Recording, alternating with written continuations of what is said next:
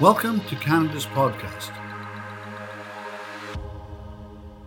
Hello, and welcome to Calgary's podcast with Mario Toneguzzi on Canada's Podcast Network. Joining me today is Alex McGregor, who is CEO of Qube Technologies in Calgary. Thanks for joining us today, uh, Alex. Thanks for having me, Mario. Well, let me just start by asking you what is Qube Technologies? Uh, what do you guys do? Yeah, for sure. Um, so we're a technology company, and we've built a, a low-cost surveillance platform that uses the Internet of Things and artificial intelligence for uh, emissions monitoring. And we're really focused on on methane, but we also measure other gases. Uh, and the Internet of Things is kind of a, a strange word, so I'll give a, a better description of it. So you can sure. think of our product as a industrial smoke alarm with a with a brain um, and an LTE modem. So we're typically installing these devices at, at oil and gas facilities, um, and we're helping oil and gas companies um, measure, manage, and, and reduce methane emissions. How did you, um, uh, uh, well, when, when did the company start, first of all? Um, so we got started in 2018. Okay. Um, and so the company was founded by a, a new immigrant from India who uh, who had an electrical engineering degree, uh, uh, but moved to Canada to do further schooling. That's sort of your typical tech story, genius in a garage. In this case, it was uh, uh, Tej uh, in in Chestermere, and he had an abandoned well by his grandparents' house, and he decided to make a, an early prototype to to monitor this uh, abandoned well.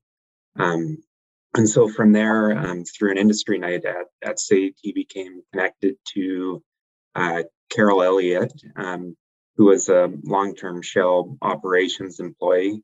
She saw a use for the technology uh, within industry. Um, and then kind of through a, a series of connections, uh, Tej began working to develop the technology um, at the company I was working at um, at the time, which was called Ambyint, which is a, another Calgary-based startup that makes a, a, similar type of solution. I kind of saw what they were doing and, and became interested, so decided to, to get involved with it uh, in my spare time, essentially. So, uh, what does uh, the name Qube signify? Um, so the the name Qube, like our, our piece of hardware is just shaped like a, a cube. So we decided to to call the the company Qube. So okay. Not not a crazy backstory or anything. We, we also just kind of like the way it sounded. All right, super. So um, obviously, that you guys are entering uh, the market at a time where uh, this is extremely important, right? And uh, you know, uh, you can't go a day uh, in the news without hearing something about emissions, right? Yeah, yeah, for sure. And you know, um, you know, methane's a particularly important greenhouse gas because it um, has 85 times the the warming potential of of CO2 um, over a, a 20 year period, but it also has a, a shorter half life than than CO2. So if it if it never enters the the atmosphere, um, then you can you know reduce global warming and um, you know a lot of the sources of, of methane emissions are, are known and they they can be uh, you know addressed um, and within Canada. The the oil and gas industry is a fairly large emitter of methane so they, they emit about 40 to 45 percent of methane emissions in in Canada. And in order to reduce uh, emissions the the federal government um, implemented new regulations at the start of uh, 2020, which are targeting a, a 45% uh, reduction in methane emissions. Mm. And the, the way they want to achieve the, that reduction is through um, one to three visits uh, per year to, to operating facilities uh, above a certain size um, and they would inspect these facilities using an, an optical gas imaging camera, um, which kind of looks like a, a camcorder from the, the 90s. And you inspect the facility using this, this camera. if you find a leak, uh, you have to fix it. Um, but you know, there's a couple problems with the camera. It's pretty expensive.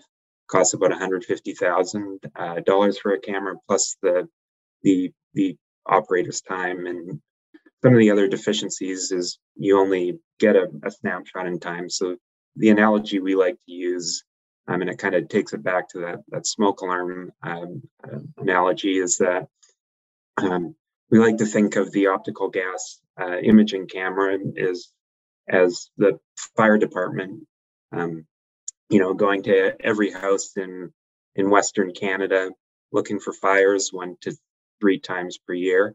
You know, if they find a fire, they can put it out.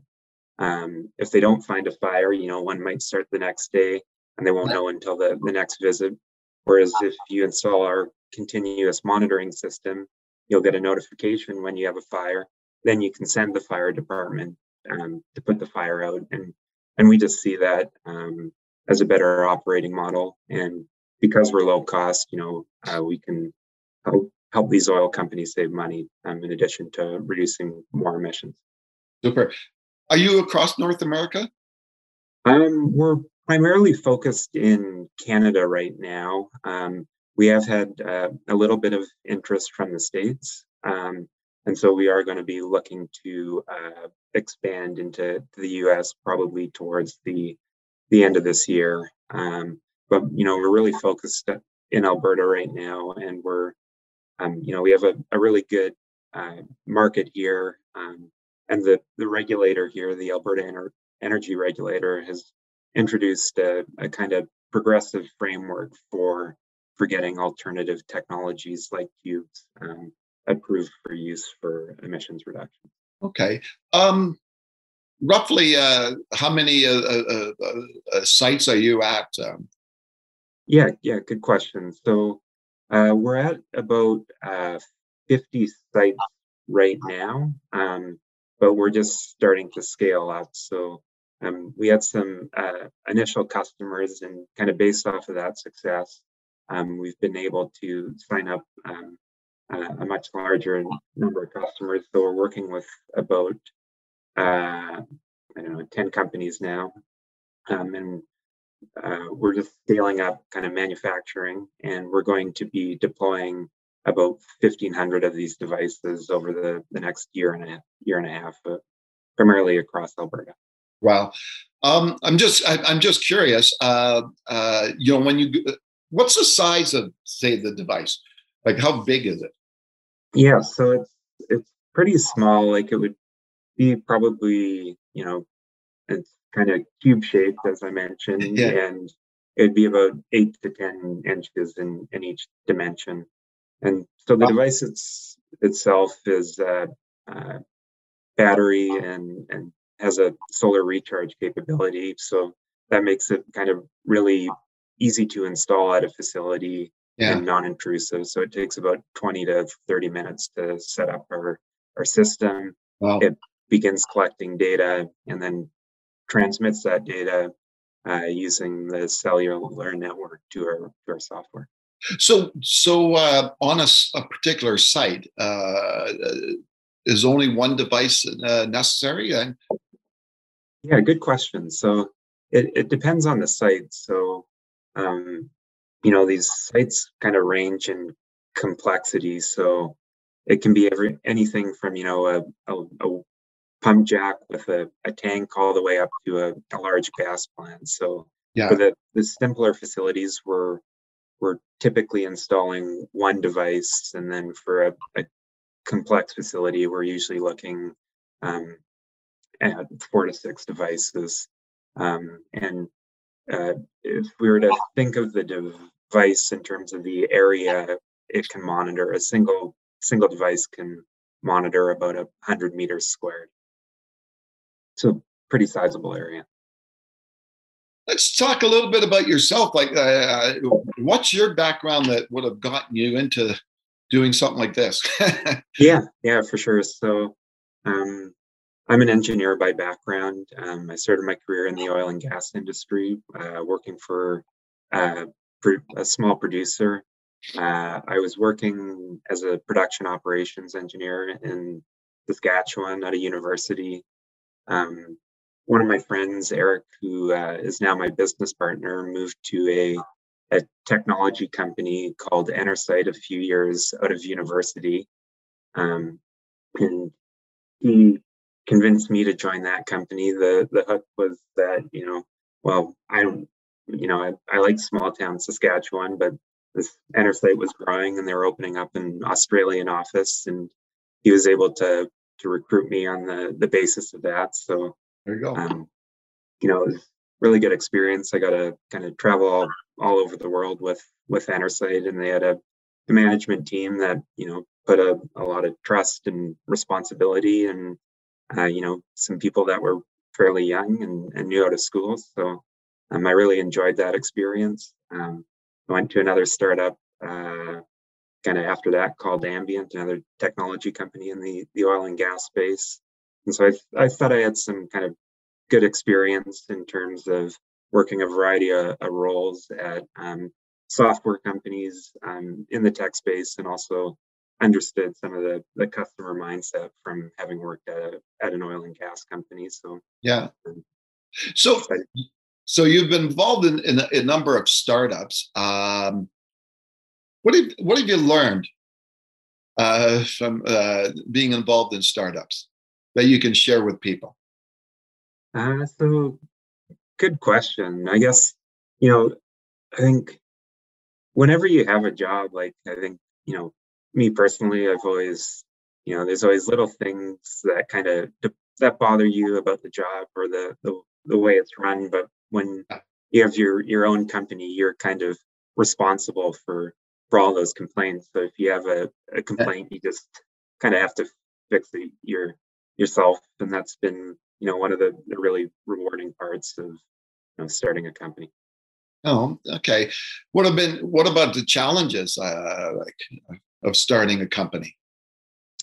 Yeah for sure. So you know we've been lucky in a, a, a lot of senses. We've received really good support from the uh, federal and provincial government in terms of some of the grant funding success we have.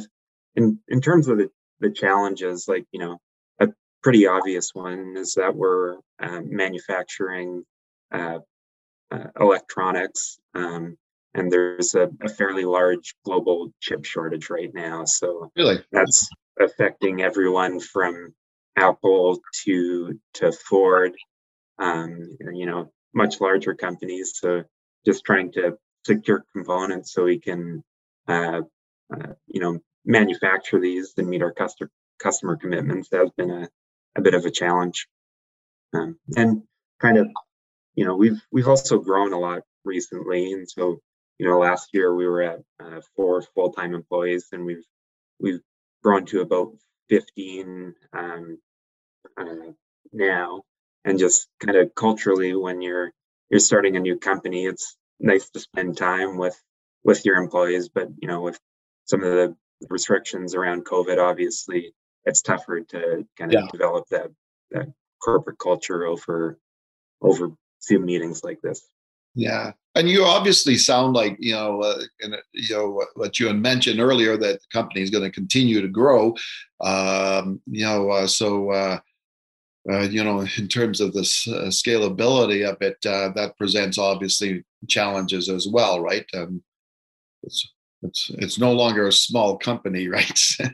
Yeah, yeah, for sure. Um, I mean, we've been we've been hiring like a, a variety of of different roles, um, and it, it, keeps it pretty interesting. You know, we're hiring software developers, hardware developers, data scientists, and then you know, like a, a lot of our customer facing people, we want them to understand our our customers, you know, well. So we've hired a, a couple um, engineers and operations people from oil and gas company who are kind of looking to reskill and, and get into tech. But but overall, like we've you know we've developed this technology over you know three years now. It's it's very reliable, and we've kind of built it so that that that it is ready to to scale.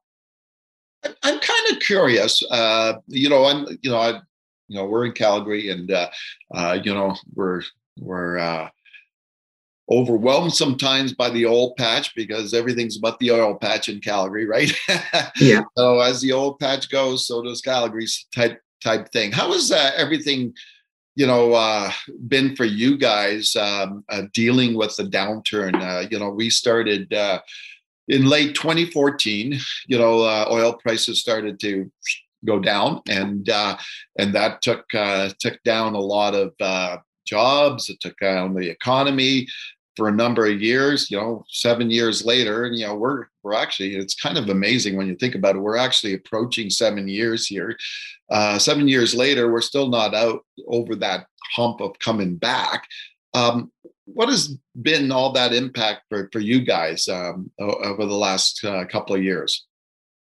Yeah, yeah, for sure. I mean, I think we're we're lucky in a, a certain sense just because you know the the new regulations did create a, a need for the the product. So yeah, our opinion on it is you know that these companies are are going to spend money to to reduce methane to meet their uh, regulatory compliance uh, obligations. So as long as we're low cost, we we feel like uh, you know there's a good opportunity um, to to get into uh, oil companies kind of based off of that. But there's also a bit of a, a pull for a product. So um, uh, at the same time as the new regulations, there's kind of more demands from investors, capital markets, and kind of end users of oil and gas to have responsibly sourced products. So, you know, we're helping these companies meet their regulatory obligations at a lower cost,